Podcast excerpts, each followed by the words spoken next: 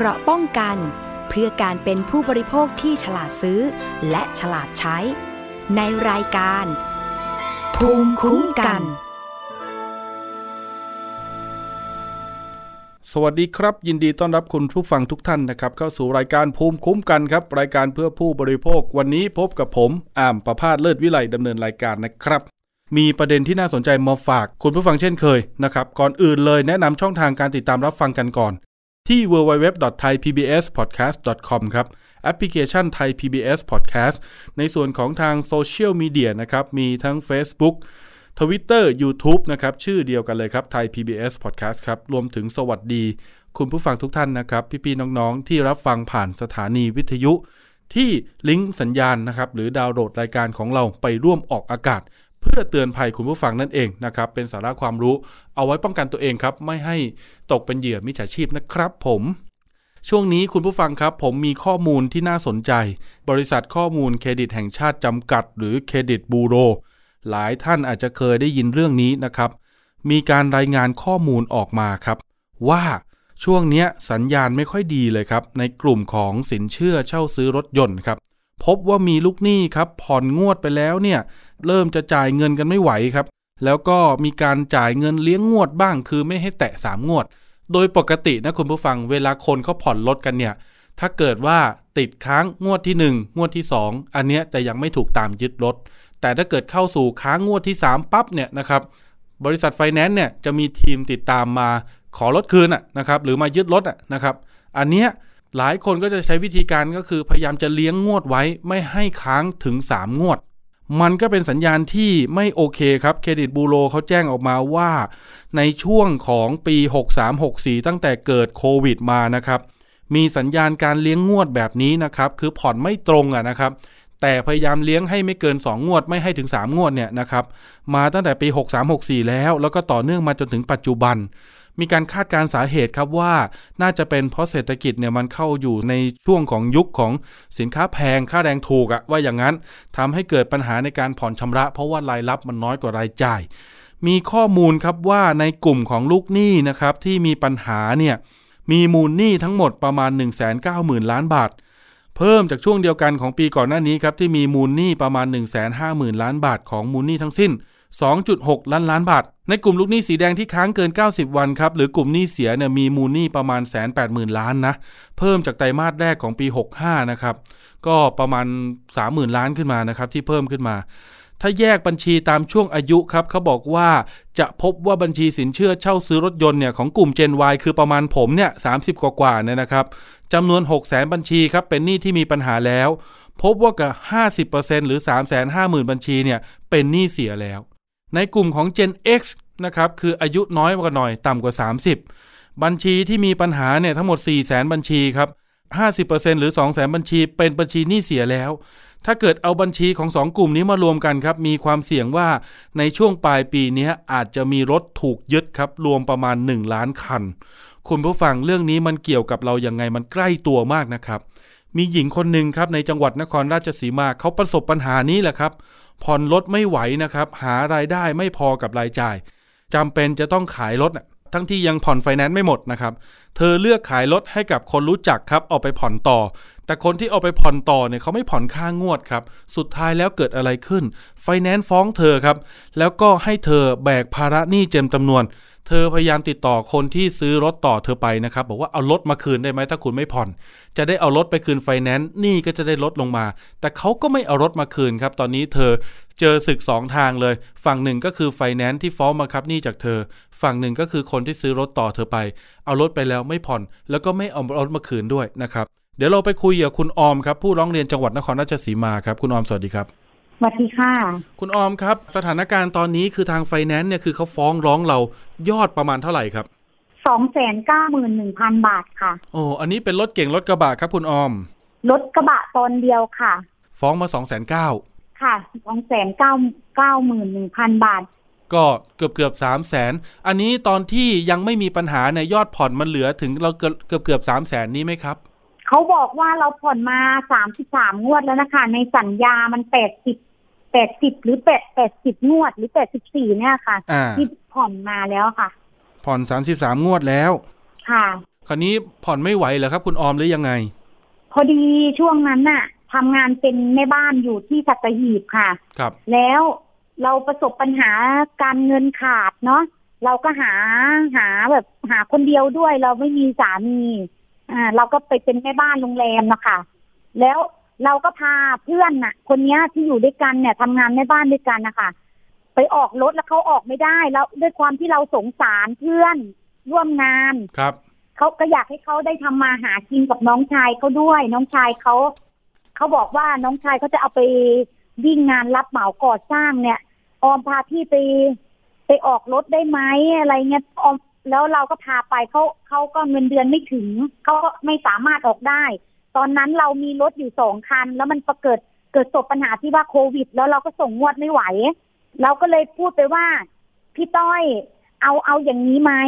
ออมไม่ได้ส่งไฟอ่าไม่ได้ส่งไฟแนนซ์เนี่ยสองเดือนแล้ว พี่เอารถออมเนี่ยไปส่งแล้วก็ผ่อนต่อ เมื่อไรที่พี่ส่งไม่ไหว ออมขอรถออมคืนเพื่อจะไปคืนไฟแนนซ์เขาครับ โดยที่เราเนี่ยกับเขาไม่ได้ไม่ไม่ไม่ไม่ไม่ไม่ได้ทำสัญญาอะไรเลยคือว่า เอารถไปให้เขาถึงหน้าห้องเช่าอะค่ะ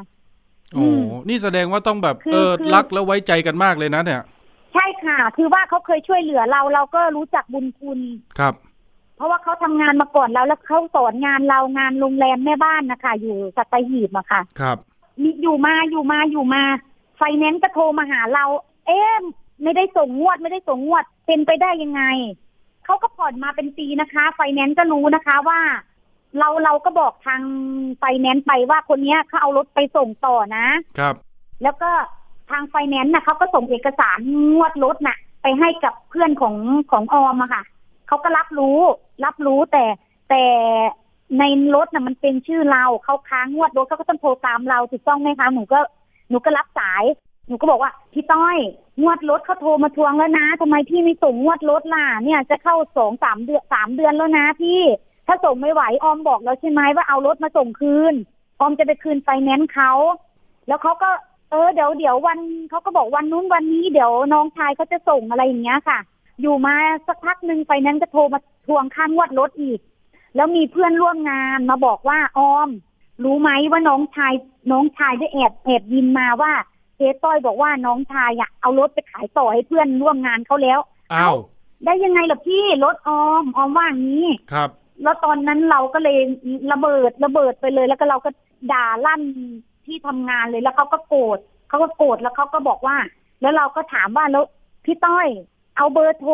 คนที่เอารถออมไปอะมา แล้วให้เอาเบอร์โทรมาแล้วก็เอารถออมมาออมจะขอรถออมคืน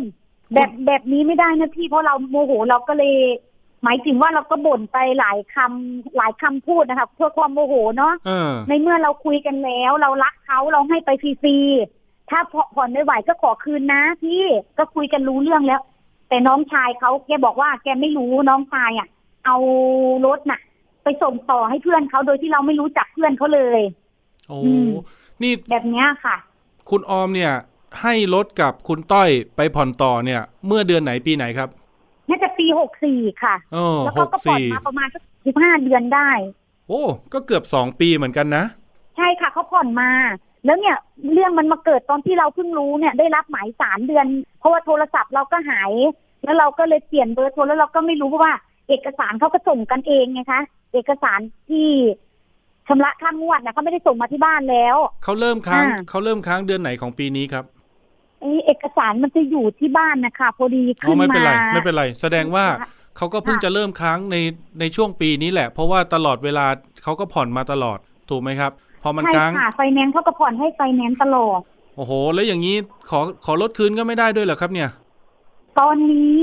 หนูคุยกับพี่ต้อยและพี่โจน้องเขาอะครับ ตอนนี้ออมอะไปขึ้นศาลมาละเพิ่งไปขึ้นศาลมาวันที่เก้าเดือนที่แล้วอะค่ะเก้าตุลาเก้าตุลาใช่ ไปขึ้นศาลมา แล้วนัดแรกเนี่ยต้องจ่ายเขาแปดพันบาทวันที่สิบห้าเดือนนี้ แสดงแล้วว่าเราเราก็บอกว่าเราไปตกลงทำสัญญา ชดใช้หนี้กับทางไฟแนนซ์แล้ว ค่ะขึ้นศาลครับ เราก็กลัวเนาะเราก็ไม่รู้ว่าจะทำยังไงเพราะเราไม่รู้จะปรึกษาใคร นี่ต้องเรารับก็เพราะเราต้องรับผิดชอบหนี้กับเราก็ไฟไปขึ้นแนนซ์ศาลที่เหลือเท่าไหร่ครับสองแสนเก้านี้ใช่ไหมใช่เขาคิดจำนวนเต็มเลยค่ะสองแสนอืเก้ามไอ้สามสิบสามงวดเนี่ยคือเขาปัดเลยสองแสนเก้านี่คือเเป็นจำนวนเงินสดของรถคันนี้ ครับผมแสดงว่ามีการเขาเรียกว่ายกเลิกสัญญาแล้ว แล้วก็อ่าจะค่ะเรียกเก็บหนี้เต็มจำนวน แต่คราวนี้พอเขาส่งหมายสารมา คุณออมก็ไปเจรจาที่ศาลถูกต้องไหมครับ ค่ะอ่าตามตามหมายนัดนะคะอ่าอันเนี้ยเป็นเรื่องที่ดีครับ ก็ไปเจรจาแล้วก็ไปตกลงกันซะให้เรียบร้อย คราวนี้เขาให้ค่ะเราผ่อนต่อเดือนละกี่บาท งวดแรกแปดพันบาทวันที่สิบห้าเดือนนี้ แล้วหลังจากนั้นผ่อนภายในยี่สิบสี่งวดเนี่ยให้จบสองแสนเก้าหมื่นหนึ่งพันซึ่งเราก็ถามว่า ถ้าเราผ่อนไม่หมดล่ะ เพราะว่าเราก็ยังมีหนี้บ้านครับมีหนี้หลายอย่าง เพราะเราหา หาไม่ทันอ่าแล้วเขาว่ายัมีงไงหนี้บ้านอีกเขาว่ายังไงเขาบอกว่าไม่ได้ ต้องผ่อนตามจำนวนถ้างั้นต้องยึดทรัพย์อ้าวแสดงว่านี่เป็นเหตุผลถ้าเราทำให้คุณออมเนี่ย อยากจะได้ลดคืนเพื่อจะเอามาลดหนี้ถูกไหมครับ ใช่ค่ะ แล้วขอกับคุณต้อยคุณโจเขาจะคืนลดให้ได้ไหมครับเขาบอกว่าเขาก็พยายามตามหาอยู่ตามหาให้อ่าแต่เมื่อวานนี้ก็ถามไปว่าพี่เรื่องรถออมเป็นยังไงบ้าง พี่กับพี่โจต้องตามมาตามรถมาคืนออมนะเขาก็เลยบอกว่า มันหนีไปเรื่อยๆอะ ส่งแต่เฟซมาให้ ส่งแต่เฟซมาพอเราทักเฟซไปมันก็บล็อก ส่งเบอร์มามันก็บล็อกเบอร์อะไรอย่างเงี้ยค่ะ ติดต่อคนชื่อบิ๊กไม่ได้เลย งั้นคำถามที่สองคือนายโจเนี่ยเอารถไปขายให้นายบิ๊กเนี่ยนายบิ๊กให้ตังค์นายโจมาจำนวนเท่าไหร่อันนี้ไม่รู้เพียเพียงแค่ว่าปากคำจากบิ๊กที่ที่ออมถามไปอะ บอกว่า ใช้หนี้ค่างานก่อสร้างที่ติดหนี้กันน่ะเราก็ไม่ได้รู้เขาก็พูดแค่นี้อ่าโอเคอืมแสดงว่าในโจต้องได้ประโยชน์อะไรบางอย่าง ไม่ได้เป็นเงินสดก็น่าจะได้ยกหนี้กับในบิ๊กคราวนี้ในโจเนี่ยเป็นผู้ได้อะประมาณนั้นในโจเป็นผู้ได้ประโยชน์จากการเอารถไปให้ในบิ๊กเนี่ย ขายต่อว่างั้นอะนะในโจจะมาช่วยเราผ่อนหนี้ตัวนี้กับไฟแนนซ์ไหมเขาว่ายังไงเขาบอกว่าพี่ช่วยผ่อนไม่ไหวหรอกนะ เพราะว่าพี่ก็มีหนี้สินเหมือนกันที่คุยกับเขานะล่าสุดอ้าวลอยตัวเลยสิอะราก็ขอร้องให้งั้นเขาช่วยลอยตัวเลยใช่ไหมแบบนี้ คุยตัวต่อตัวเลยค่ะไลน์ก็มีเออทุกอย่างคุยเนี่ยมีไลน์ทั้งพี่ทั้งน้องเลย โอเคอ้าวอืมแสดงว่าพูดง่ายๆว่าคือคนชื่อต้อยกับคนชื่อโตเอ่อคนชื่อโจเนี่ยเอารถจากพี่ออมไปแต่ไม่ผ่อนแล้วยังเอาไปขายต่ออีก จะได้เงินหรือได้ยกหนี้กับคนที่ซื้อไปอันเนี้ยไม่ทราบได้ แต่ประเด็นคือทั้งสองค่ะคนนี้ก็บอกว่าฉันช่วยไม่ไหวหรอกไอ้หนี้ที่เธอถูกไฟแนนซ์บังคับเนี่ย มันก็เลยเป็นเขาเรียกว่าเงื่อนค้ำคอทำให้พี่ออมเนี่ยต้องหาเงินมาจ่าย หรือไม่ก็ต้องไปตามรถให้เจอเพื่อเอามาคืนไฟแนนซ์ว่าอย่างนั้น ใช่ค่ะไฟแนนซ์บอกว่าต้องต้องจ่ายเงินตรงตามที่ได้ได้เซ็นเอกสารหมายสารแล้วโอก็เค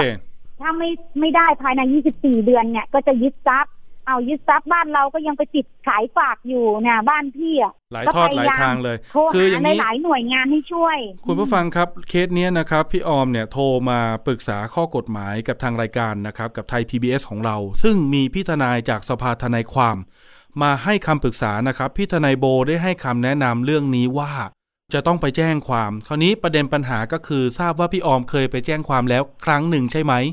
ไปลงบันทึกประจำวันอ่าไปหาคนชื่อต้อยที่ที่ทำงานเลยค่ะแต่ยังไม่ได้แจ้งความ เพราะว่าตำรวจก็ปรึกษากับตำรวจที่รับแจ้งความแล้วก็บอกว่าแจ้งความไม่ได้หารถ เอาแล้วทำยังไงถ้าพี่แจ้งความไม่ได้พี่ต้องการรถมาคืนไฟแนนซ์เขาอะไรอย่างเงี้ยเขาก็บอกว่าพี่ต้องไปคุยกับไฟแนนซ์คุยแล้วไฟแนนซ์เขาไม่รับผิดชอบเขาให้พี่ใช้หนี้ตามตามกฎหมายอ่าแน่นอนอะไรอย่างเงี้ยครับ โดยส่วนใหญ่อืมแล้วอ่าเนื่องจากว่าคุณเนี่ยไปขายกันโดยพลการ สิทธิ์เนี่ยผ่อนยังไม่หมดเนี่ยใช่ค่ะความเป็นเจ้าของคือรถเป็นของไฟแนนซ์ฉะนั้นไอ้สิ่งที่พี่ออมค่ะทำเนี่ยก็ผิดนะครับ คุณผู้ฟังพี่ออมครับ อันนี้ก็ต้องยอมรับกันค่ะนะครับคราวเนี้ยค่ะนี่ก็ยอมรับเออตำรวจบอกว่าเป็นคดีแพ่งเหรอครับ หรือว่ายังไง หรือเขาอันนี้ก็หรือเขาให้เราทำยังไงสับเขาถึงสนนิดนึเราถึงยังแจ้งความไม่ได้ ก็ไม่รู้เหมือนกันค่ะ เพราะว่า โอเค ไม่เป็นไรเอางี้แม่พี่ออมความความรู้น้อยอะ แล้วก็ความจำไม่ดี ไม่รู้ไม่เป็นไรความจำสั้นเดี๋ยวน้องอาร์มหา หาข้อมูลจากผู้รู้มาให้นะครับ และได้ไปสอบถามมาแล้ว ส่งมอบรถให้คนชื่อต้อยและโจที่ไหนครับ ที่สัตหีบค่ะ อ่าโอเค ถ้างั้นก็ต้องไปแจ้งความที่สพสัตหีบนะค่ะตอนนี้เพราะว่าเป็นพื้นที่เกิดเหตุนะครับ ตอนนี้ค่ะพี่ออมอยู่โคราชจะแจ้งความที่โคราชไม่ได้ เพราะว่าตำรวจเขาก็จะไม่สามารถสืบหาพยานหลักฐานได้ ฉะนั้นแจ้งความต้องไปแจ้งที่พื้นที่เกิดเหตุ และแจ้งความมี 2 แบบนะครับ คุณผู้ชมหลักๆ เข้าใจง่าย ๆ ดังนี้ 1. แจ้งความเพื่อดำเนินคดี นี่พี่ออมจะต้องไปแจ้งแบบนี้ แจ้งแบบนี้ดูยังไงนะครับตำรวจเนี่ยจะลงเลยครับว่าข้อความจงย่อหน้าสุดท้ายว่า จึงรับแจ้งความไว้เพื่อดำเนินการตามกฎหมายต่อไปนะครับ หรือจึงรับแจ้งความไว้เพื่อดำเนินคดี สืบสวนสอบสวน ตรวจสอบข้อเท็จจริงต่อไปอะไรประมาณนี้ตำรวจก็จะรับแจ้งความค่ะมีเลขคดี มีการออกหมายเรียกพยาน ออกหมายเรียกบุคคลที่เกี่ยวข้องมาสอบสวน มาแล้วก็ส่งทีมไปสืบสวนไปตามหารถ เข้าข่ายแบบไหนก็ตั้งข้อกล่าวหากันไป มีการออกหมายเรียกออกหมายจับ นี่คือแบบแรกเขาเรียกว่าแจ้งความเพื่อดำเนินคดี แบบที่สองแบบที่พี่ออมเคยไปทำมาแล้วนั้นก็เรียกว่าแจ้งความลงบันทึกประจำวันคุณผู้ฟัง แบบนี้เป็นอย่างไรค่ะเช่น บัตรประชาชนหาย สมุดบัญชีธนาคารหาย ก่อนที่ท่านจะไปออกอันใหม่เนี่ยนะครับ บางหน่วยงานเขากำหนดว่าท่านต้องไปแจ้งความก่อน เพื่อบันทึกประจำวันไว้เป็นหลักฐานว่ามันหายจริง ฉะนั้นเนี่ยอันเนี้ยเป็นการรับแจ้งเป็นหลักฐานเฉยๆ ไม่ได้ดำเนินการสืบสวน สอบสวน หรือติดตามผู้กระทำผิด อันนี้ทำความเข้าใจกับพี่ค่ะออมและคุณผู้ฟังก่อน เบื้องต้นครับ คุณผู้ฟังเคสนี้พี่ทนายโบแนะนำนะครับว่า พฤติการพฤติกรรมนะครับของบุคคลที่เกี่ยวข้องที่เอารถของพี่ออมไปเนี่ยนะครับ ต้องดูที่เจตนาครับ ถ้ามีเจตนานะครับ จงใจที่จะนำรถไปทำให้หายไปไม่เอารถมาคืน แล้วก็ไม่ยอมผ่อนเนี่ยนะครับ มันอาจเข้าข่ายเป็นการยักยอกทรัพย์ได้ ต้องแจ้งความร้องทุกข์ภายใน 3 เดือน คราวนี้พี่ออมติดตามรถมานานกี่เดือนแล้วครับ ตอนนั้นเราก็ยังยังไม่รู้หมายสารนะคะ ว่าแล้วรู้เมื่อไหร่ว่าเขาไม่เราส่งเพิ่งอะมารู้มาเดือนไหน หมายสารมาเดือนที่แล้ว เดือนที่แล้วโอเค ฉะนั้นก็อาจจะติต่างนะครับ นับตั้งแต่วันที่เราได้รับหมายสารก็คือเรารู้แล้วว่ามีคนเอารถเราไปแล้วไม่ผ่อนต่อ แจ้งความค่ะนับจากวันนั้นอย่าให้เกิน3เดือน ถ้าเกิน3เดือน ท่านจะถูกกฎหมายลงโทษ ในความล่าช้าของท่าน เพราะถือว่าท่านใช้สิทธิ์ช้าเกินควร อันนี้นักกฎหมายท่านอธิบายมา พี่ออมพอนึกออกและเข้าใจไหมครับ ค่ะ ฉะนั้น มีโอกาสว่างวันไหนให้รีบไปแจ้งความนะครับในพื้นที่เกิดเหตุที่มีการนำรถไปให้เขานะครับ ในเบื้องต้นข้อมูลก็คืออำเภอสัตหีบจังหวัดชนบุรีใช่ไหมค่ะนะครับ พี่ออมก็อ่าเดินทางไปแจ้งความวันนั้นถ้าเกิดว่านักข่าวไม่ได้ไปด้วยนะครับ ถ้าแจ้งความแล้วเกิดปัญหาอย่างไรนะครับ พนักงานสอบสวนมีข้อท้วงติงนะครับ หรือมีปัญหาเรื่องข้อกฎหมายกัน โทรมาที่นักนักข่าวก็ได้นะครับ เดี๋ยวอาร์มจะประสานนักกฎหมายพูดคุยข้อกฎหมายกับพี่ตำรวจให้นะครับ ค่ะโอเคไหม แต่ถ้าเกิดว่าทางกองบกอนุมัติให้อาร์มลงพื้นที่ไปทำข่าว ผมจะพาพี่ออมเนี่ยไปแจ้งที่สพด้วยตัวเองเลยนะครับ แล้วเราก็ไปทำข่าวไปติดตามค่ะกันเลยนะครับ ว่ารถตอนนี้อยู่ที่ไหนโอเคไหมครับ ค่ะอ่ารถกระบะยี่ห้ออะไรพี่ออมมา เดี๋ยวช่วยประชาสัมพันธ์เผื่อมีคนพบเห็น อ๋อโตโยต้าสีบอลค่ะ กระโปรงรถสีดำกลางๆนะคะโตฝากโยต้าสีบอลเทาอ่าวีโก้ตอครันบเดียว ทะเบียนผอพึ่งออ่างห้าเก้าห้าหนึ่งนครราชสีมาค่ะ ตอนนี้รู้เบาะแสว่าเขาเหมางานอยู่จังหวัดนนทบุรีค่ะ ตอนนี้รถวิ่งอยู่นนทบุรี โอ้นี่ใกล้ๆเลยเนี่ยใกล้ออฟฟิศผมเลยเนี่ย ก็ฝากค่ะคุณผู้ฟังด้วยครับ ท่านไหนนะครับ เอาในพื้นที่สัตหีบชลบุรีก่อน แล้วก็ในพื้นที่ของนนทบุรีนะครับ ถ้าได้พบเห็นนะครับ ก็น่าจะอยู่ใน 2 พื้นที่นี้แหละรถกระบะคันนี้นะครับ ตามเบาะแส กระบะโตโยต้าวีโก้หัวเดี่ยวนะครับ สีบรอนเทาครับคุณผู้ฟังฝากระโปรงรถเป็นสีดำนะครับ ก็เลขทะเบียนค่ะพอพึ่งออ่าง 5951 นครราชสีมา ท่านไหนที่ได้พบเจอรถนะครับ ก็ฝากแจ้งมาหน่อยนะครับ ที่เบอร์ 027902111 ครับ บอกว่าแจ้งเบาะแสรถหายนะครับ กับนักข่าวชื่ออาร์มก็ได้ นะครับเผื่อผมได้ประสานพี่ออมและหน่วยงานที่เกี่ยวข้องเข้าไปดูครับว่าสรุปแล้วใครต้องรับผิดชอบเรื่องนี้นะครับแล้วก็รถคันนี้จะเป็นกรรมสิทธิ์ของนายบิ๊กได้จริงหรือไม่ เพราะว่าตอนนี้ยังผ่อนไฟแนนซ์ไม่หมดเลยนะคุณผู้ฟังนะ อันนี้ต้องระมัดระวังกันวันนี้ขอบคุณพี่ออมนะ เดี๋ยวตามเรื่องให้นะครับ ค่ะขอบคุณค่ะ ถ้าสะดวกส่งรูปรถมาทางไลน์ผมด้วยนะเผื่อช่วยส่งให้สายข่าวติดตามตรวจสอบให้นะครับ ค่ะ ขอบพระคุณมากค่ะ ยินดีครับช่วยฟรีไม่มีค่าใช้จ่ายครับพี่ออม แล้วเดี๋ยวพูดคุยกันหลังไมค์ครับค่ะขอบคุณครับ สวัสดีครับค่ะขอบพระคุณมากค่ะ ครับ นี่ก็เป็นเคสของผู้เดือดร้อนนะ คุณผู้ฟังก็ท่านไหนที่ขายรถเอ่อผ่อนรถไม่ไหวนะครับ ผมเตือนเลยนะครับ เตือนกันเน้นๆเตือนกัน ตรงๆนี่แหละนะครับว่าถ้าเกิดไม่ไหวไปคุยกับไฟแนนซ์นะครับอย่าทำแบบพี่ออมนะครับเพราะจะเจอปัญหาแบบพี่ออมได้ อย่าไปขายรถทั้งๆที่ยังผ่อนไม่หมด 2 คือถ้าจะขายต้องเปลี่ยนสัญญาเป็นชื่อเขาให้ชื่อเรามันพ้นไปจากการผ่อนซะหรือ 3 ก็คือเอารถนั่นแหละครับ เข้าไปปรึกษากับไฟแนนซ์ครับ ว่าจะคืนจะชดเชยกันยังไง ตรงนี้โทรมาปรึกษาข้อกฎหมายกันได้ที่เบอร์ 02 790 2111 มีพี่ทนายคอยรับสายทุกวันจันทร์ถึงศุกร์9โมงเช้าถึง4โมงเย็นอ่าว่ากันอย่างนี้เลย เรื่องที่สองคุณผู้ฟังครับ เรื่องการเสริมความงามกันหน่อยนะครับ ช่วงนี้มีสาวๆหลายท่านคุณผู้หญิงหลายคน รวมถึงคุณผู้ชายด้วยนะ หลายคนครับที่สนใจจะไปใช้บริการครับว่าเป็นคลินิกเสริมความงามเคสนี้เกิดปัญหาครับที่คลินิกย่านรัชดานะครับคลินิกเสริมความงามแห่งหนึ่ง มีผู้เสียหายครับเขานำหลักฐานไปยื่นเรื่องร้องเรียนกับเครือข่ายรณรงค์ทวงคืนความยุติธรรมในสังคมครับ ขอคำปรึกษาครับ เพราะว่าซื้อคอร์สสัญญกรรมกับทางคลินิกครับ แต่เมื่อไปทำแล้วเกิดปัญหาครับ บางคนหน้าผิดรูป บางคนล่าสุดนี้ได้ข่าวว่าเกิดอาการชัก นะครับหมดสติขณะผ่าตัดเลยนะครับ จนเกือบเสียชีวิตนะคุณผู้ฟัง ดีที่ยังฟื้นกลับขึ้นมาได้ แต่ว่าสมองและระบบประสาทก็ยังไม่ปกตินะครับ เดี๋ยวพูดคุยเรื่องนี้ครับ เพราะว่าทางเครือข่ายเขาเอาจริง แล้วพาไปยื่นเรื่องกับหน่วยงานที่เกี่ยวข้องหลายหน่วยเลย กับคุณรพัฒสิทธิ์พัทรศิริชัยศิลป์นะครับรองประธานเครือข่ายรณรงค์ทวงคืนความยุติธรรมในสังคมนะครับพี่เจมส์สวัสดีครับ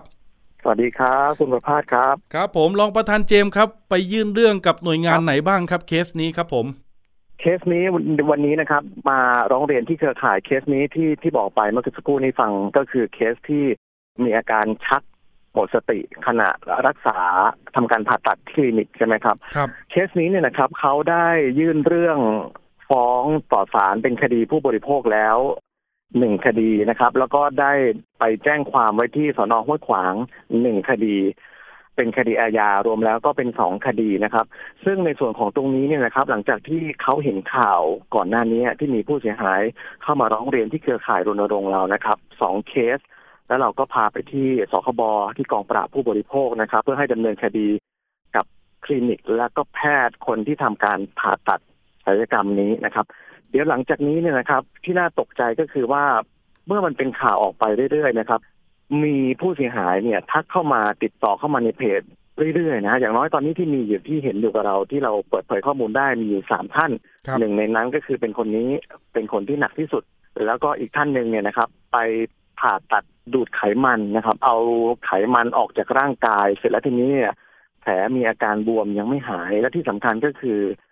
การดูดไขมันที่จักรแล้นะครับใต้รักแร้ทำให้มือเกิดอาการชาโอ้เคสนี้ตอนแรกจะเข้ามาร้องเรียนเหมือนกัน แต่ว่าขณะนี้เนี่ยขอดูอาการไปก่อน ส่วนอีกเคสหนึ่งครับคุณประภาสก็คือทำจากคลินิกนี้เหมือนกันเห็นข่าวแล้วก็ปรากฏว่าตัวเองเนี่ยไปทำเติมไขมันใต้ตา แล้วก็ปรากฏว่าใต้ตาทำให้ไม่เท่ากัน วันนี้ไปถามแพทย์คนที่ทำศัลยกรรมเนี่ยนะครับ ก็บอกว่าเคสของเธอเนี่ย ที่ไปเอาไขมันที่รักแร้มาใส่ที่ตาเนี่ยมันก็ไม่ค่อยมีใครทำกันแล้วครับทั้งหมดทั้งมวลเคสทั้งหมดเนี่ยครับเดี๋ยวเราจะพาไปยื่นเรื่องร้องเรียนที่ปคบเพิ่มนะครับ ในฐานะที่เป็นผู้เสียหายในคดีนี้ แล้วก็เพื่อให้ที่ตำรวจปคบดำเนินการต่อไปว่า จะดำเนินการกับคลินิกนี้ หรือว่าแพทย์คนนี้อย่างไรที่เคยมีประวัติรักษาผู้ป่วยเสียชีวิตมาแล้ว แล้วก็ขณะนั้นเคยถูกพักใช้ใบอนุญาต แล้วก็กลับมาทำคลินิกอีก อันนี้เป็นเรื่องที่ค่อนข้างอันตรายมาก เพราะว่าถ้าเกิดมีการแก้ไขไปแล้วเออถ้าเกิดมีการผ่าตัดไปแล้ว แล้วเสียโฉมเนี่ย มันแก้ค่อนข้างลำบากมากนะครับ คุณประภาสครับ ก่อนหน้านี้คือหมอเนี่ยเขาถูกพักใช้ใบอนุญาตในการรักษา หรือการให้บริการกับคลินิกเสริมความงามเหรอครับเอ้าแล้วอย่างนี้สาเหตุมันมันคืออะไรครับทำไมถึงต้องโดนพักใช้ขนาดนั้นนะครับ แสดงว่ารุนแรงนะครับเนี่ย ออในขณะนั้นคือจากที่เราติดตามเรื่องราวจากทางสื่อมวลชนในขณะ หลายปีที่แล้วเป็นข่าวใหญ่โต เพราะว่าแพทย์ท่านนี้ทำคนไข้เสียชีวิตขณะทำการรักษาที่คลินิก แล้วก็ถูกศาลพิพากษาจำคุก พอศาลพิพากษาจำคุก โดยไม่รอลงอาญาแล้วนะครับเขาก็เข้าไปอยู่ในคุก เสร็จแล้วก็ออกมาในระหว่างนั้นถูกพักใบอนุญาต แต่พอออกมาแล้วเนี่ยก็มาดำเนินการเรื่องของใบอนุญาตใหม่ ซึ่งในตามเอ่อกฎหมายเนี่ยนะครับ ตามพระราชบัญญัติวิชาชีพเวชกรรมเนี่ยเขาก็มีสิทธิ์ที่จะมายื่นขอใบอนุญาตใหม่ได้ครับ ตรงเนี้ยก็เลยทำให้แพทย์ท่านนี้กลับมาเปิดให้บริการ แล้วก็เปิดบริษัทในชื่อใหม่ เพื่อดำเนินการคลินิกศัลยกรรมในทางที่ตัวเองถนัดนี่แหละ อันนี้คือเป็นเป็นสิ่งที่น่ากังวล นะเพราะว่าเขาเคยทำแบบนี้ แล้วกลับมาทำอีก ปรากฏว่าขณะในครั้งนี้เนี่ย มีคนที่มีปัญหาเกิดขึ้นแบบนี้อีกหลายคนเลย ที่เป็นเรื่องเป็นราวนี้ขึ้นมา ครับอืมครับผม คุณรพัฒสิทธิ์ครับ เห็นบอกว่าหลายเคสเนี่ยได้รับผลกระทบ แต่ว่าเคสที่หนักที่สุดเนี่ยที่ทางเครือข่ายอืมแจ้งข่าวมาเนี่ย คือเคสที่มีอายุ 36 ปี อันนี้ตอนนี้ก็ยังครับสภาพร่างกายหรือระบบสมองระบบประสาทก็ยังไม่เข้าสู่ภาวะปกติใช่ไหมครับ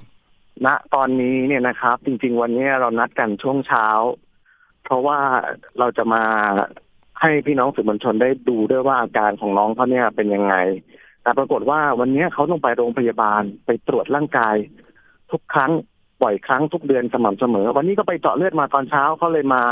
ช่วงเก้าโมงครึ่งไม่ทันที่เราไปพูดคุยกับหมอกัน ปรากฏว่าไอตอนที่เราเห็นเนี่ยนะครับ สภาพเขาอะไม่ปกติแล้วเพราะว่า เขาบอกว่าเขามีอาการทางสมองที่ได้รับผลกระทบจากการผ่าตัด และเขาก็ต้องเข้าห้องไอซียูอยู่ประมาณเดือนครึ่ง แล้วก็รักษาตัวอยู่ที่โรงพยาบาลต่ออีกสามเดือนโอ้โหนะครับครับวันนี้สภาพเขาเนี่ยยังยังไม่เต็มร้อยเปอร์เซ็นแล้วก็เขาบอกเขามีอาการทางสมอง และนอกจากนี้เนี่ยยังมีแผลที่คอ เพราะว่าต้องเจาะคอในขณะทำการรักษา และผลที่เขารักษาอยู่โรงพยาบาลสามเดือนทำให้เขามีแผลกดทับที่บริเวณด้านหลัง รักษาตอนนี้ก็ยังไม่หาย คือตอนเนี้ย ผู้หญิงคนเนี้ย จากที่ต้องการศัลยกรรมเพื่อความสวยความงาม ครับ แต่ตอนนี้กลับชีวิตตัวเองรอดมาได้ขนาดนี้เขาบอกว่าปาฏิหาริย์มากที่เขาไม่เสียชีวิต ซึ่งพอเขารู้ข่าวเนี่ย คุณประภาเขาตกใจมากเลยนะครับ ว่าเฮ้ยปีที่แล้วฉันเคยทำกับหมอคนเนี้ยและคลินิกแบบเนี้ยเลยมาเกิดข่าวแบบนี้ขึ้นอีกเขาก็เลยบอกว่าเฮ้ยอยากมาเตือนภัยให้คนอื่นที่จะทำศัลยกรรมเนี่ยรับรับรู้รับทราบว่าต้องดูอะไรบ้างต้องตรวจสอบให้ดีก่อนที่จะไปทำครับ โอ้เนี่ยจากข้อมูลนะคุณผู้ฟังทางเครือข่ายเขารายงานข้อมูลมาว่า เธอเนี่ยจะไปเสริมหน้าผาก ไปทำหน้าเรียวอืมเหลากรามแล้วก็โหนกคิ้วนะครับ แต่พอทำไปแล้วนะ สุดท้ายเนี่ยหมดสติขณะผ่าตัดเลยนะครับ แล้วก็ต้องเข้าอืมห้อง ICU นะครับแล้วก็มีการเจาะคอด้วย เพราะว่าน่าจะไม่สามารถหายใจหรือทานอาหารได้อะนะครับ ล่าสุดนี้ใช่คือมีหมดแผลกดสติทับด้วยโหพี่เจมส์เคสนี้น่าสงสารนะ ใช่ครับเคสนี้น่าสงสารมาก แล้วก็ที่สำคัญก็คือ ตอนนี้ทางโรงพยาบาลถึงแม้ว่าทางคลินิกต้นเรื่องเนี่ยนะครับเขาก็พยายามชี้แจงตามสิทธิ์ของเขา แต่ว่าผลกระทบที่มันเกิดกับตัวเขาเนี่ยเขาผมคิดว่าเขารอดมาได้ในครั้งนี้ถือว่าเป็นโชคดีมาก เพราะฉะนั้นปัญหาที่มันเกิดขึ้นแล้วอนาคตมันจะแก้ไขอย่างไร อันนี้หน่วยงานรัฐต้องเข้าไปกำกับดูแลแล้วอย่างนี้ หมอก็บอกว่าอ๋อกับผมมีใบประกอบวิชาชีพถูกต้อง ผมก็เปิดคลินิกครัก็บให้บริการ มันอาจจะมีเอฟเฟกต์บ้าง มีผลข้างเคียงบ้าง มันก็ว่าเป็นเคสๆไป ถ้าเกิดเขาอ้างแบบนี้ขึ้นมา มันจะมันจะยังไงต่อได้ครับพี่เจมส์ก็ก็เป็นสิทธิ์ เป็นสิทธิ์ที่ทางคลินิก หรือว่าทางแพทย์ผู้ดำเนินการหัตถการแต่ละคนแต่ละท่านหรือว่าเขาจะอ้างได้ครับแต่ว่าก็ต้องไปพิสูจน์กันนะครับ ในชั้นศาลในกระบวนการยุติธรรมว่าไอ้สิ่งที่เขาอ้างว่าเขาดำเนินการถูกต้องตามเอ่อวิชาชีพแพทย์อะไรต่างๆ เนี่ยมันก็จะเป็นข้อพิสูจน์ได้ อย่างเช่น เรื่องของการตรวจผู้ป่วยก่อนที่จะเข้ามารักษาเนี่ย ได้ซักประวัติได้ตรวจเรื่องของร่างกายเขาไหมว่ามีความพร้อมที่จะดำเนินการหรือเปล่า นะแล้วก็เรื่องของยาชา หรือว่ายาอื่น ๆ ที่ฉีดเข้าไปในร่างกายเนี่ยดำเนินการโดยถูกต้องหรือเปล่า แล้วก็ภายในคลินิกต่างๆ เนี่ย มีผู้ช่วยพยาบาลมีหมอที่จะดูเรื่องของการวางยาสลบอะไรเพิ่มเติมหรือเปล่าสิ่งเหล่านี้พอมันเข้าสู่กระบวนการยุติธรรมครับ มันก็จะต้องถูกเรียกขึ้นมาตรวจสอบ แล้วก็มาพิสูจน์กันในกระบวนการยุติธรรม ถ้าสมมติว่าคุณผิดคุณก็ต้องดำเนินการชดใช้ความเสียหายให้กับผู้เสียหายที่เกิดขึ้น ทั้งเยียวยาเรื่องของเงิน แล้วก็เยียวยาเรื่องของสภาพจิตใจ อันนี้ก็ต้องว่ากันไปแต่เคสเนี้ยครับ เดี๋ยวต้องรอดูกระบวนการเขาฟ้องศาลแพ่งคดีผู้บริโภคนะครับ จะครับขึ้นพิจารณาคดีในปีหน้า อ่าอืมเดี๋ยวต้องติดตามผลกันด้วยคดีนี้ ถือว่าน่าสนใจ แล้วก็คุณประภาสครับคลินิกนี้นะครับ จากที่เรามีข้อมูลมาเนี่ย ผู้เสียหายคนนี้เขาเคยร้องไปที่สบสแล้วนะครับ แล้วสบสก็ได้ให้แพทย์ที่ทำการผ่าตัดชี้แจงมาเป็นลายลักษณ์อักษรแล้ว แต่ว่าไอกระบวนการหลังจากนั้นเนี่ยไม่แน่ใจว่าทางสบสได้เคยเข้าไปตรวจสอบคลินิกนี้หรือเปล่า หรือว่าได้เข้าไปดำเนินการอย่างไรหรือเปล่า มีการเข้าไปตรวจสอบไหมมีการสั่งให้ปิดคลินิกชั่วคราวก่อนไหมหรือยังไงไอกระบวนการตรงนี้เรายังไม่ทราบเลยว่าทางหน่วยงานรัฐเนี่ยเขาดำเนินการอะไรบ้างไงเดี๋ยวฝากทางไทยพีบีต้องไปตามเรื่องนี้ด้วยครับ อืม อย่างนี้ในส่วนของทางเครือข่ายรณรงค์ทวงคืนความยุติธรรมในสังคมเนี่ยคือมีแนวทางดำเนินการในการให้ความช่วยเหลือของแต่ละเคสนี้ยังไงบ้างครับพี่เจมส์ครับ ในส่วนตรงนี้นะครับ ถ้าสมมติถ้ามีเคสที่ร้องเรียนเข้ามาเพิ่มเติมนะครับ เราเกี่ยวกับนายแพทย์คนนี้เกี่ยวกับคลินิกคนนี้ เกี่ยวกับคลินิกนี้นะครับ เราก็จะดำเนินการรวบรวมผู้เสียหาย เข้าไปให้ปากคำเพิ่มเติมกับพนักงานสอบสวนปคบเพราะว่าวันที่เราไปยื่นร้องเรียนกันที่กองปราบเนี่ย เราก็ได้นำผู้เสียหายเนี่ย แล้วก็มีทีมทนายความขึ้นไปประกบกับผู้เสียหายนะครับ เพื่อให้เขาเนี่ยแจ้งความดำเนินคดีนำพยานหลักฐานต่างๆ เข้าไป ให้พนักงานสอบสวนเพื่อดำเนินการต่อไป เคสที่จะมาเพิ่มเติมนะครับ ถ้าเกิดว่าได้รับความเสียหาย และท่านยังไม่ได้แจ้งความดำเนินคดี เดี๋ยวเราจะพาตัวไปที่ปคบเพื่อให้ไปแจ้งความกับพนักงานสอบสวน เพื่อที่จะได้เป็นคดีในลักษณะเดียวกัน แล้วก็ใครที่อย่างเคสวันเนี้ยเคสที่มาร้องเรียนที่เครือข่ายเราวันเนี้ยครับเป็นเคสที่หนักเนี่ยครับเดี๋ยวเราก็จะให้เขาเนี่ย ไปเป็นพยานเพิ่มเติมกับตำรวจว่ามันเคยเกิดเหตุการณ์กรณีแบบนี้ขึ้นมาแล้ว เพื่อที่จะให้ตำรวจให้พนักงานสอบสวนดำเนินการต่อไปนะครับ ในฐานะที่พี่เจมส์ก็เป็นรองประธานเครือข่ายที่ทำงาน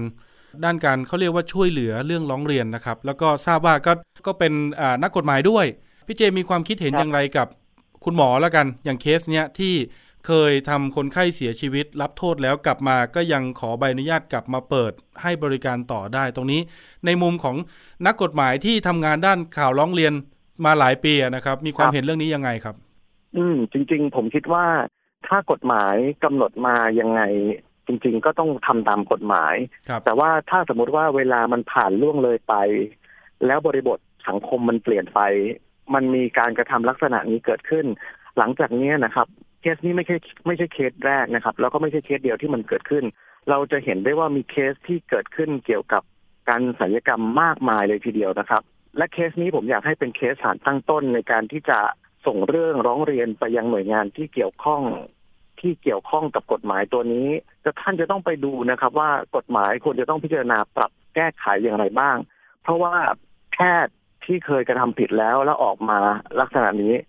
ขอใบอนุญาตใหม่ได้ แต่หลังจากนี้นะครับ ต้องไปดูแล้วว่า การทำให้ประชาชนหลายคนได้รับความเสียหาย ไม่ใช่แค่คนเดียวแต่จำนวนมากขณะนี้นะครับ กฎหมายควรจะต้องแก้ไขและปรับปรุงอย่างไรเพื่อไม่ให้เกิดความเสียหายกับคนอื่นๆต่อไป เพราะว่าอย่าลืมว่าถ้ามันเกิดความเสียหายในการศัลยกรรมเกิดขึ้นกับใครสักคนหนึ่งแล้วเขาได้รับความเสียหายเสียโฉมมันคือทั้งชีวิตของเขาและการแก้นะครับ คุณอามันไม่ใช่ถูกๆนะครับ ใช่ สมมุติเราทำไปสามหมื่นแก้ทีเนี่ยสองล้านนะครับ นี่คือราคา นี่คือราคาที่คนคนหนึ่งจะต้องจ่ายแต่ผมถามว่าถ้าเกิดเป็นคนทั่วๆไปที่ทำหลักหมื่นใครจะมีเงินมาแก้จมูกตัวเองถึงระดับสองล้านได้ เพราะฉะนั้นในเมื่อประชาชนไม่มีเงินที่จะสามารถแก้ได้ แต่กฎหมายแก้ได้ควรจะต้องมีใครสักคนหนึ่งที่เอาจริงเอาจังหรือว่านำเรื่องนี้ไปพิจารณาเพื่อให้เป็นประโยชน์กับสังคม ผมมองว่าควรจะดำเนินการอย่างเร่งด่วนนะครับ เพราะว่าจริง ๆอะผมเคยได้ยินมานะพี่เจมส์คุณผู้ฟัง บาครังบเคสมีเงินคุณหมอเจ้าอื่นเขาก็ไม่อยากจะรับแก้ให้ เพราะว่ากลัวว่าเดี๋ยวจะเป็นถูกเขาเรียกว่าเสียประวัติหรือมาเสียควรจะไปใหญ่ใช่ไหมครับ คือเดี๋ยวจะมาตายคามือเขาอะเอาเขาว่าว่าอย่างนั้นอะคือแบบถูกต้องถูกต้องหาที่แก้ยากมากถูกต้องเพไม่ราะว่าไม่ค่อยมีใครรับเลยใช่ครับ คือเป็นอันเนี้ยวันเนี้ยที่ได้ไปคุยกับคุณหมอมาเหมือนกัน คุณหมอเขาบอกว่าไม่ใช่ทุกเคสที่จะรับแก้อืม เพราะว่าการทำศัลยกรรมจากที่หนึ่งมาแล้วเนี่ย ถ้าสมมติมันเกิดความเสียหาย จะไปหาคลินิกใหม่แก้ไขยากมาก เพราะอย่างที่คุณอาร์มบอกเมื่อสักครู่เนี้ครับ ถ้าสมมุติว่าเขามาแก้ไขที่โรงพยาบาล หรือว่าที่คลินิกเขาแล้วเนี่ย มันอาจจะมีผลออกได้สองทางคือแก้ไขดีไปเลย กับแก้ไขแล้วมันพังกว่าเดิมใช่แต่ถ้าสมมติว่ามันพังกว่าเดิม คลินิก ที่จะเสียหายก็คือคลินิกคนที่สองนี่แหละที่จะเสียหาย เพราะฉะนั้นก็เลยหาคลินิกที่จะแก้ไขยากมากครับ ตอนนี้สภาพจิตใจของครับผู้ร้องเรียนเขาเป็นยังไงบ้างครับพี่เจมส์แต่ละเคสที่มาปรึกษากับทางเรา อืม แต่ละเคสก็อย่างที่บอกนะครับ บางคนเป็นโรคซึมเศร้า บางคนเขาบอกว่าจากโควิดซาเนี่ย แทนที่เขาจะได้เปิดแมสไปทำจมูกมาอย่างสวยงาม แต่กลับกลายเป็นว่าเขาต้องใส่แมสไปตลอดชีวิต อ๋อนี่แสดงว่าก็มีบางเคสที่อาจจะไม่มีเงินไปแก้ หรือไปหาที่แก้แล้ว แต่คุณหมอไม่ไม่กล้ารับแก้ให้อย่างนี้เหรอครับ ครับ เป็นอย่างนี้เกือบหลายเคสเลยครับ โอ้โห เพราะว่าอย่างที่เราคุยกันเมื่อสักครู่นี้ว่า การเข้าไปแก้ไขเนี่ยมันไม่ใช่เรื่องง่ายเลย แล้วก็ถ้าแก้ไขไปถ้าเกิดแพทย์ที่ทำไม่ชำนาญจริง ๆ ก็อาจจะส่งผลไปในทางลบได้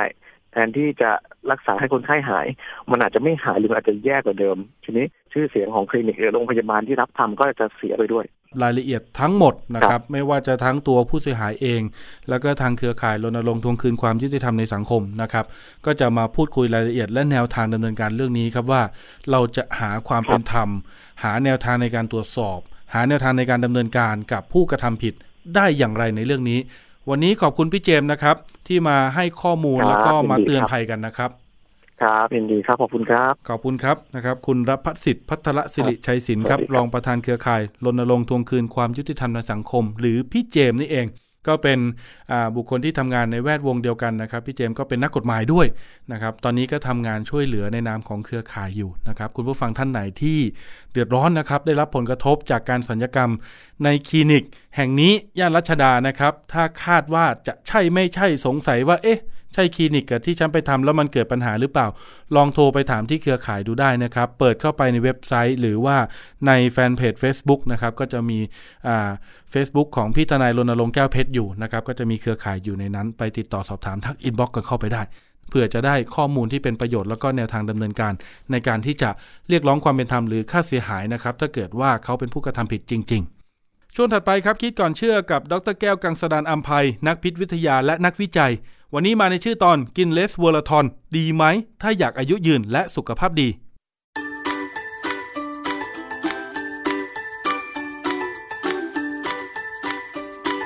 ช่วงคิดก่อนเชื่อ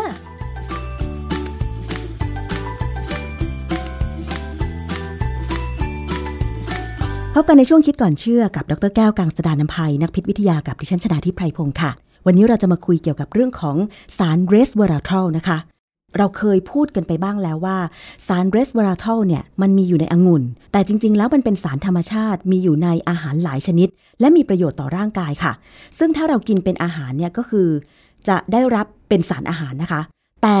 เมื่อ resveratrol เป็นผลิตภัณฑ์เสริมอาหาร ที่มักจะมีการโฆษณาว่าต้านอนุมูลอิสระ ออกฤทธิ์เอสโตรเจน และต่อต้านเอสโตรเจน ที่มีมากเกินไป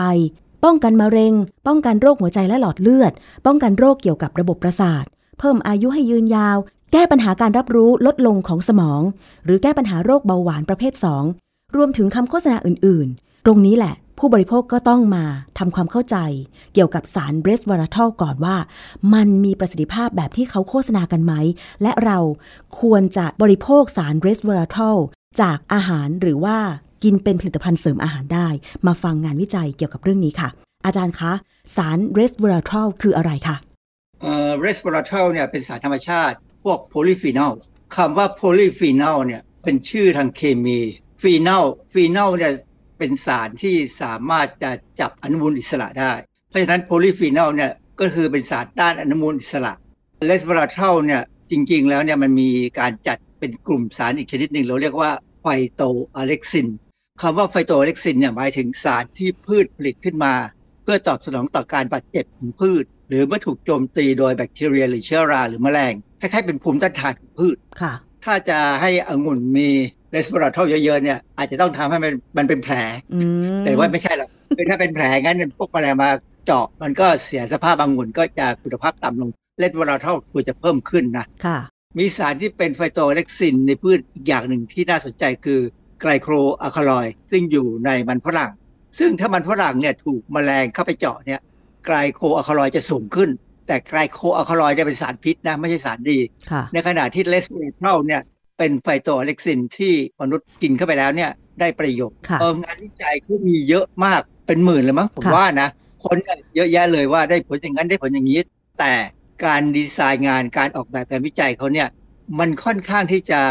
เอื้อให้ผลเป็นไปอย่างที่เขาต้องการค่ะ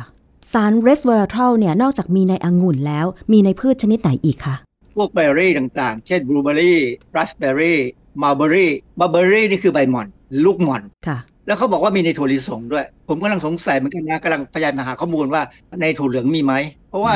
เรารู้ว่าถั่วเหลืองเนี่ยมีสารที่เป็น phytoestrogen resveratrol เนี่ยก็มีฤทธิ์เป็นไฟโตเอสโตรเจนเหมือนกัน ดังนั้นในนมถั่วเหลืองอาจจะมีอยู่นะเดี๋ยวผมต้องขอขอดูอีกนิดนึงค่ะ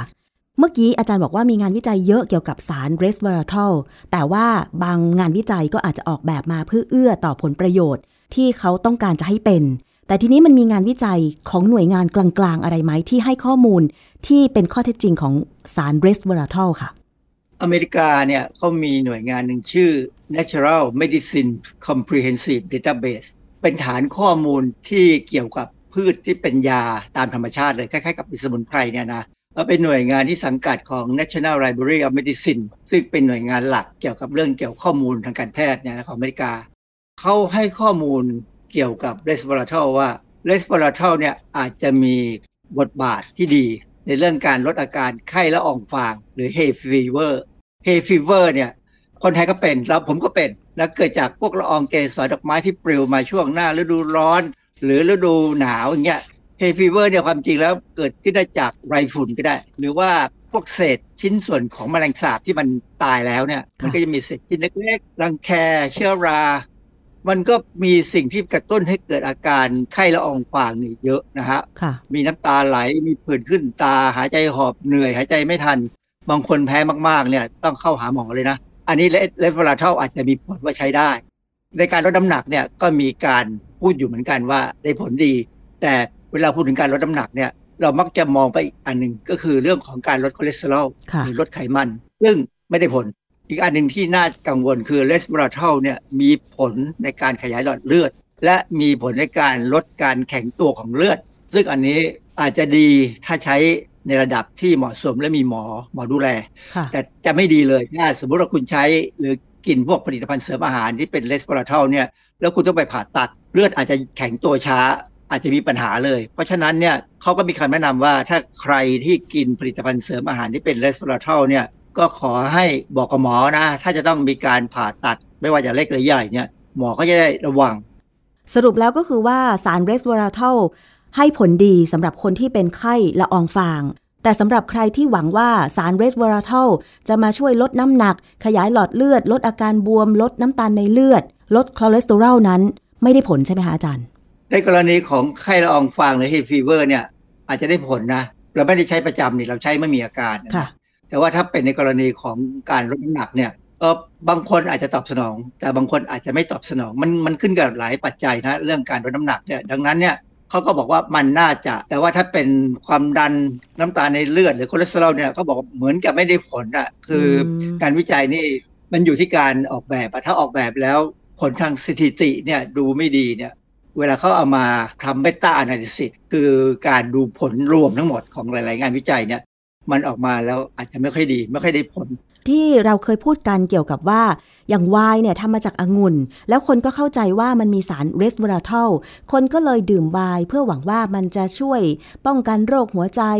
ลดไขมันในเลือด แล้วมีพฤติกรรมของบางพื้นที่เช่นฝรั่งเศสที่ดื่มไวน์แล้วบอกว่าคนที่ดื่มไวน์ในประเทศนั้นเนี่ย ก็มีอัตราการเป็นโรคหัวใจอะไรลดลง แบบนี้ใช่ไหมคะ ที่เคยมีความเชื่อกัน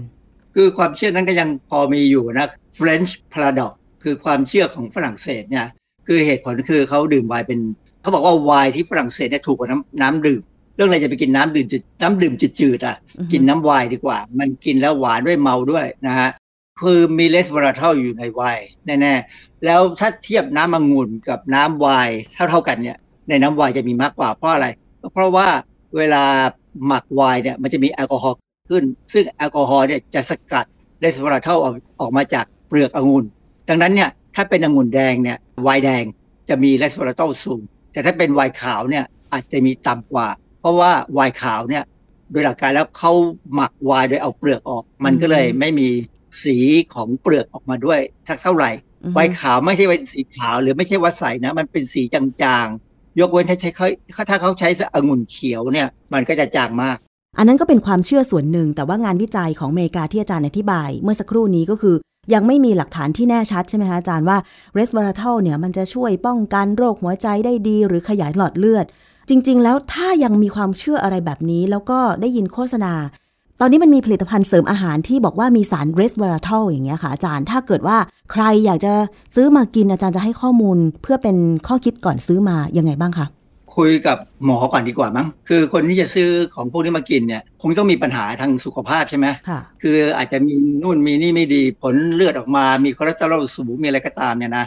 ก็คุยกับหมอก่อนว่าถ้ากินจะเป็นปัญหาไหม เพราะว่ามันค่อนข้างจะแพงพอสมควรนะ 60 เม็ดพันสี่ร้อยบาทอืม 60 เม็ด900 บาทอะไรแบบเนี้ยนะค่ะก็มีขายอยู่ในออนไลน์เนี่ย แต่ว่าคุยกับหมอก่อน และที่สำคัญคือหมอเขาจะดูเองอะว่า อาการของคุณเนี่ยหนักมากขนาดจะต้องไปกินผลิตภัณฑ์เสริมอาหารหรือเปล่า เพราะว่าการกินผลิตภัณฑ์เสริมอาหารเนี่ยคุณกินปริมาณสูงนะค่ะที่สำคัญอันหนึ่งที่น่ากังวลคือ resveratrol เนี่ยมันตีกับยาตัวอื่นได้เหรอคะเหตุผลก็คือว่า resveratrol เนี่ยมีการเปลี่ยนแปลงที่ตับด้วยไซโตโครม P450 หลายตัวมากเลย คือปกติเนี่ยยาหรือสารแปลกปลอมเนี่ยเข้าไปในร่างกายเราเนี่ยไปถึงตับไซโตโครม P450 เนี่ยจะมีหลายชนิดมาก มีเป็นร้อยชนิดแหละ แต่ว่าส่วนใหญ่ก็จะมีแค่ชนิดเดียวที่มาจัดการกับสารแปลกปลอมค่ะแต่เลสเบอราทอลเนี่ยมีไซโตโครม P450 เนี่ย 1A1 1A2 1B1 249 2E1 3A4 เป็นแถวเลยที่เข้ามาจัดการกับเลสเบอราทอลอืมค่ะ เพราะฉะนั้นคุณกินเลสเบอราทอลเข้าไปร้อยตัวร้อยร้อยหน่วยเนี่ยนะมีสิทธิ์ถูกกำจัดทิ้ง 90 หน่วยอย่างรวดเร็ว อืม ก็คือว่าถ้าเรากินแบบที่ไม่รู้ว่าเรากินยาที่มีสารที่จะไปทำลายสาร resveratrol หรือเปล่าเนี่ย เราอาจจะกินแบบเสียเงินไปฟรีๆ ใช่ไหมแบบไม่ได้ผลใช่ไหมฮะอาจารย์ ไอ้นั่นไม่เท่าไหร่ปัญหาคือถ้ามี cytochrome มาเกี่ยวข้องกับการเปลี่ยนแปลง resveratrol เนี่ย cytochrome ตัวเนี้ยจะถูกเพิ่มปริมาณขึ้นเอนไซม์กลุ่มเนี้ยจะถูกเพิ่มปริมาณขึ้นในในหลักการทางทางชีวเคมีเลยนะ คือถ้าเอนไซม์ทำงานกับอะไรสักอย่างหนึ่งมันจะเพิ่มขึ้นทันทีโดยอัตโนมัติค่ะดังนั้นยาที่กินเข้าไปเนี่ยมีสิทธิ์ถูกกำจัดอาจจะเร็วขึ้นกว่าเดิม หรือมีสิทธิ์ที่จะถูกกระตุ้นให้ฤทธิ์มากขึ้นกว่าเดิมอืมแล้วแต่ชนิดของยาอ๋อค่ะ เพราะฉะนั้นใครที่คิดว่าอยากจะ ซื้อผลิตภัณฑ์เสริมอาหารสารเรสเวอราทอลมากินเป็นแบบเม็ดๆเนี่ยอาจจะต้องปรึกษาหมออย่างที่อาจารย์บอกว่า มันจะมีผลกับยาที่เราอาจจะใช้อยู่เป็นประจำ เพราะว่าคนที่จะซื้อมากินก็คือ คนที่อาจจะมีความเสี่ยงต่อการน้ำตาลในเลือดสูงใช่ไหมคะเบาหวาน หรือเป็นโรคเกี่ยวกับหลอดเลือด หัวใจแบบเนี้ยถึงจะหาผลิตภัณฑ์เสริมอาหารมากิน ก็ต้องระมัดระวังด้วย แต่อาจารย์คะ ถ้าเกิดว่าเป็นคนที่ยังไม่เสี่ยงต่อโรคเหล่านี้ แต่ อย่างเช่นผู้หญิงอาจจะเตรียมตัวตั้งครรภ์หรือว่าเด็กเล็ก ๆ พ่อแม่อยากจะบำรุงสุขภาพ ถ้าจะกินสาร resveratrol เนี่ยแบบไหนจึงจะเหมาะสมคะเพราะอเมริกาเนี่ยนะเขาแนะนำเลยว่าผู้หญิงที่ตั้งท้องหรือว่าให้นมลูกเนี่ยนะไม่ควรจะกินผลิตภัณฑ์เสริมอาหารที่เป็น resveratrol อาจจะดื่มน้ำมันงุ่นได้นะแต่ไม่ควรดื่มไวน์เพราะไวน์เนี่ยไม่ควรจะให้คนท้องกินหรอกคนท้องถ้าไปดื่มไวน์เนี่ยมันอาจจะมีปัญหาทีหลังนะฮะอีกอันที่น่าสนใจคือ ตามที่เขามักจะโฆษณาว่า resveratrol เนี่ยมีฤทธิ์เหมือนเอสโตรเจนด้วยนะ อันนี้มันก็จะเป็นหลาย ๆ อย่างคล้าย ๆ กับพวกสารที่มีไฟโตเอสโตรเจน เช่นนมถั่วเหลืองเนี่ยก็มี ในกรณีที่จะเสริมผลิตภัณฑ์เสริมอาหารที่มี resveratrol เนี่ยถ้ากินเนี่ยต้องแน่ใจนะว่าตัวเองไม่มีความเสี่ยงมะเร็งเต้านมมะเร็งมดลูกมะเร็งรังไข่ค่ะหรือเยื่อบุโพรงมดลูกผิดปกติอะไรพวกเนี้ยเพราะว่าอวัยวะที่พูดถึงเนี่ยเป็นอวัยวะที่อยู่ภายใต้อิทธิพลของฮอร์โมนเอสโตรเจน ถ้าเกิดไปกินเข้าเราไม่รู้เหมือนกันว่า resveratrol ปริมาณสูงที่เป็นผลิตภัณฑ์เสริมอาหารเนี่ยจะไปทำให้ความเสี่ยงพวกนี้เปลี่ยนไปขนาดไหน ค่ะ ถ้าได้รับข้อมูลเกี่ยวกับสาร resveratrol มาจากแหล่งอื่น รวมถึงจากที่เราพูดคุยกันจากงานวิจัยที่อาจารย์แก้วได้แนะนำไป ก็ต้องเอากลับไปพิจารณาดีๆว่า คุณจะกินสาร resveratrol เป็นมาจากอาหารหรือว่าเป็นแบบผลิตภัณฑ์เสริมสุขภาพ ถ้าเป็นอาจารย์จะอาจารย์จะกินแบบไหนคะ กินอาหารอยู่แล้ว อาหารไม่มีปัญหา กินให้ท้องแตกก็ไม่เป็นไรจาก resveratrol เพราะว่ามันไม่มีสูงนะฮะ มันอยู่ในปริมาณที่ คือกินเรากินกันมานานแล้ว เราทดลองกันมาตั้งนานแล้วว่าเรากินน้ำองุ่นหรือกินแม้กระทั่งกินไวน์นะ ถ้ากินเป็นคนกินไวน์เป็นเนี่ยได้ประโยชน์ค่ะแต่ว่าถ้ากินไม่เป็นเนี่ยคุณก็จะขี้เมาไป อืมถ้าหาองุ่นไม่ได้ก็อาจจะไปดูลูกหม่อนแถวต้นข้างบ้านนะคะราสเบอร์รี่บลูเบอร์รี่หรือถั่วลิสงก็ได้นะคะอาจารย์ใช่ไหมคะ น้ำลูกหม่อนเนี่ยอร่อยนะที่เขามาหมักเป็นไวน์นี่ก็ผมก็ว่ามันก็ไม่เลวนะแต่ผมเผอิญผมไม่ดื่มแอลกอฮอล์นะค่ะผมก็เลยไม่ได้ดื่มไอ้ลูกหม่อน แต่ผมดื่มน้ำลูกหม่อนเนี่ยผมเคยชิมแล้วอร่อยดีค่ะ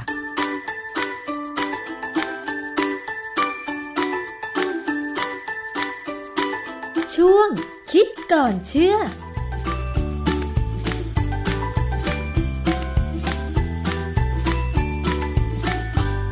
ครับคุณผู้ฟังครับก็เตือนกันไว้นะครับ เน้นย้ำกันนิดหนึ่งสำหรับ 2 ประเด็นหลักของเราในวันนี้ ผ่อนรถไม่ไหว อย่าไปขายแบบไม่เปลี่ยนสัญญานะครับ มีปัญหาปรึกษาไฟแนนซ์ที่ท่านผ่อนรถอยู่ ก่อนใครเพื่อนเลย อย่าเอาไปให้คนอื่นผ่อนต่อ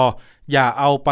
ให้คนอื่น ไปขายต่อโดยพละการเดี๋ยวจะโดนคดีอาญาเรื่องยักยอกทรัพย์เข้ามาได้นะครับ ส่วนคลินิกเสริมความงามย่านรัชดาช่วงนี้เป็นข่าวดัง ท่านไหนเสียหายติดต่อไปที่เครือข่ายรณรงค์ทวงคืนความยุติธรรมในสังคมนะครับก็เป็นอีกหนึ่งภาคีเครือข่ายของไทย PBS ที่ทำงานช่วยเหลือสังคมร่วมกันมาหลายปีแล้วนะวันนี้เวลาหมดลงแล้วครับ คุณผู้ฟังครับ ขอบคุณทุกท่านที่ติดตามนะครับ โอกาสหน้าพบกันใหม่ สวัสดีครับ